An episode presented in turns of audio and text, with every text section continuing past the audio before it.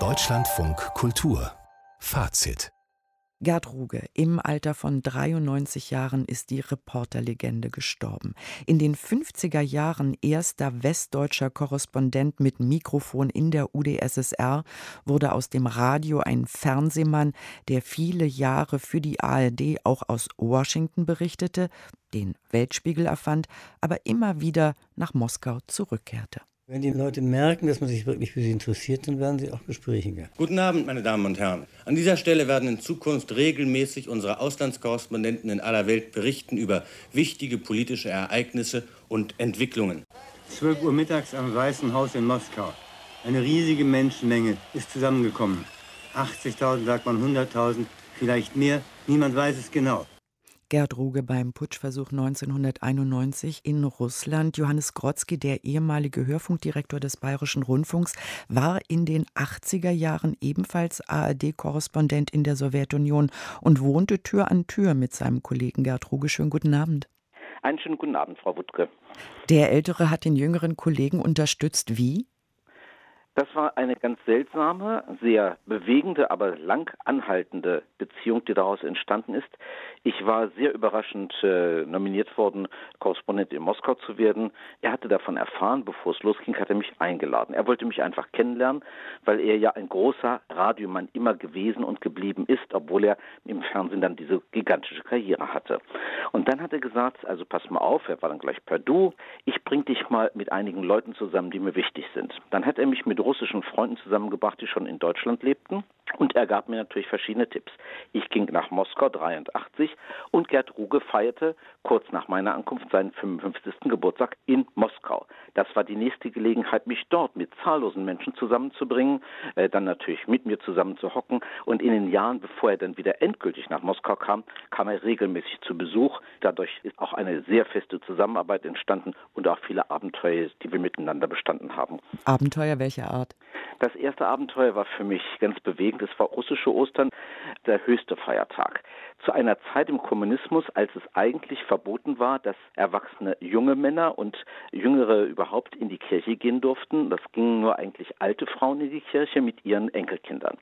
Die Kirchen waren damals alle von Milizgruppen umstellt und Gerd sagte, pass mal auf, wir ziehen uns jetzt mal an, wie richtige Russen, eine Schabka oben drauf, es war ja noch kalt, einen dicken Fellmantel drüber und wir fahren nicht mit unseren westlichen Korrespondentenautos, sondern wir nehmen den Dienstwagen von unseren Mitarbeitern, nämlich ein Giguli, also ein alter Lader. Die Polizei hielt uns natürlich an und wollte nicht, dass wir durchkommen, hatte gesagt, jetzt zeige ich dir erstmal, was um die Kirchen los ist. Da krabbelten junge Männer über die Mauer in die Kirche rein und dann haben wir unsere Ausweise gezeigt. Dann durften wir als einzige erwachsene, gestandene Männer diese Kirche betreten. Ich hatte unterschätzt, äh, dass Gerd Ruge nicht nur große Ausdauer hat und große Liebe zu Russland, sondern dass eben auch der Gottesdienst fast fünfeinhalb Stunden dauerte. Und zwar im Stehen musste man den absolvieren, dabei aber auch noch Kerzen in der Halt halten.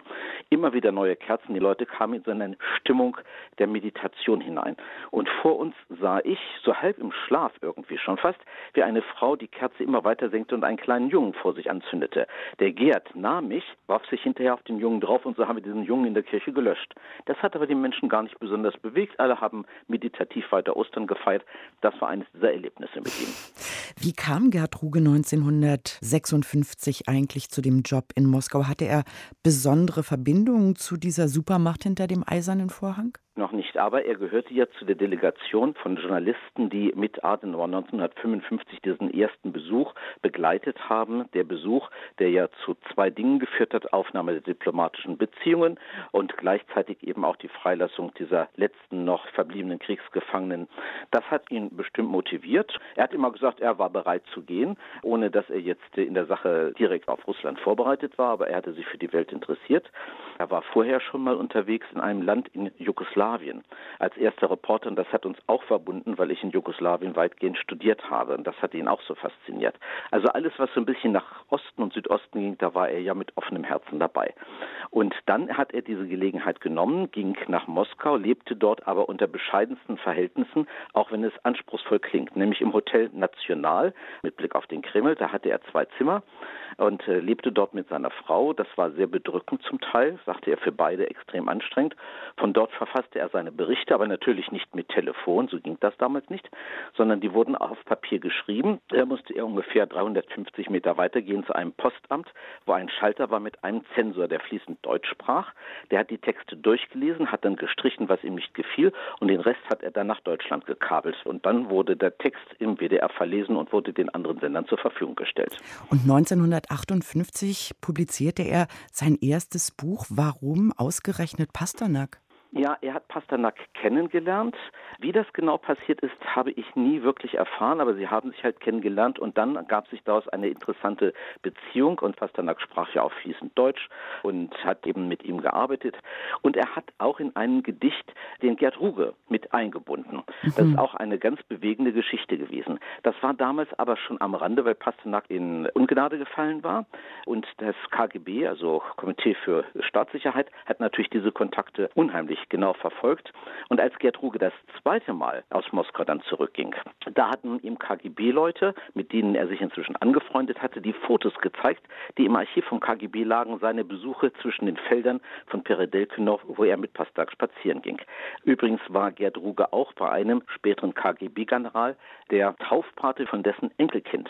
Denn man musste ja, wenn man die Kinder taufen lassen wollte, jemanden zum Registrieren haben. Das wollte natürlich kein KGB-Offizieller machen in der Kirche, also hat Gerd Ruge das übernommen. Das habe ich dann von ihm auch so gelernt und habe dann später auch mit meinem Ausweis und meinem Namen auch andere Kinder taufen lassen, wo die Eltern sonst Nachteile gehabt hätten. Gerd Ruges ruhige Art zeichnete ihn in seinen Live-Auftritten, aber auch in seinen Dokumentationen aus. War er tatsächlich so ein unaufgeregter oder eher ein gemütlicher?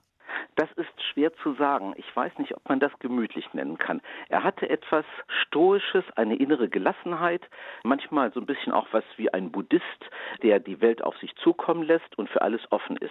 Was mich dann immer am meisten fasziniert hat, dass er auch Phasen hatte, wo er sagte, also Hannes, du weißt, im Moment bin ich nicht mal so ganz in der Lage, ich habe jetzt anderes vor, den ganzen Tag gearbeitet, jetzt übernimm du das bitte für mich. Ich war ja Radiokorrespondent, aber er hat mich dann sehr oft geschickt äh, in die Fernsehstation nach Ostankino, um dann für ihn abends die Gespräche in den Tagesthemen zu übernehmen und äh, hat mir dann gesagt, weil ich natürlich erstmal Angst davor hatte, mach dir keine Sorgen, das ist genau wie im Radio sprechen, du guckst aber nur in die Kamera.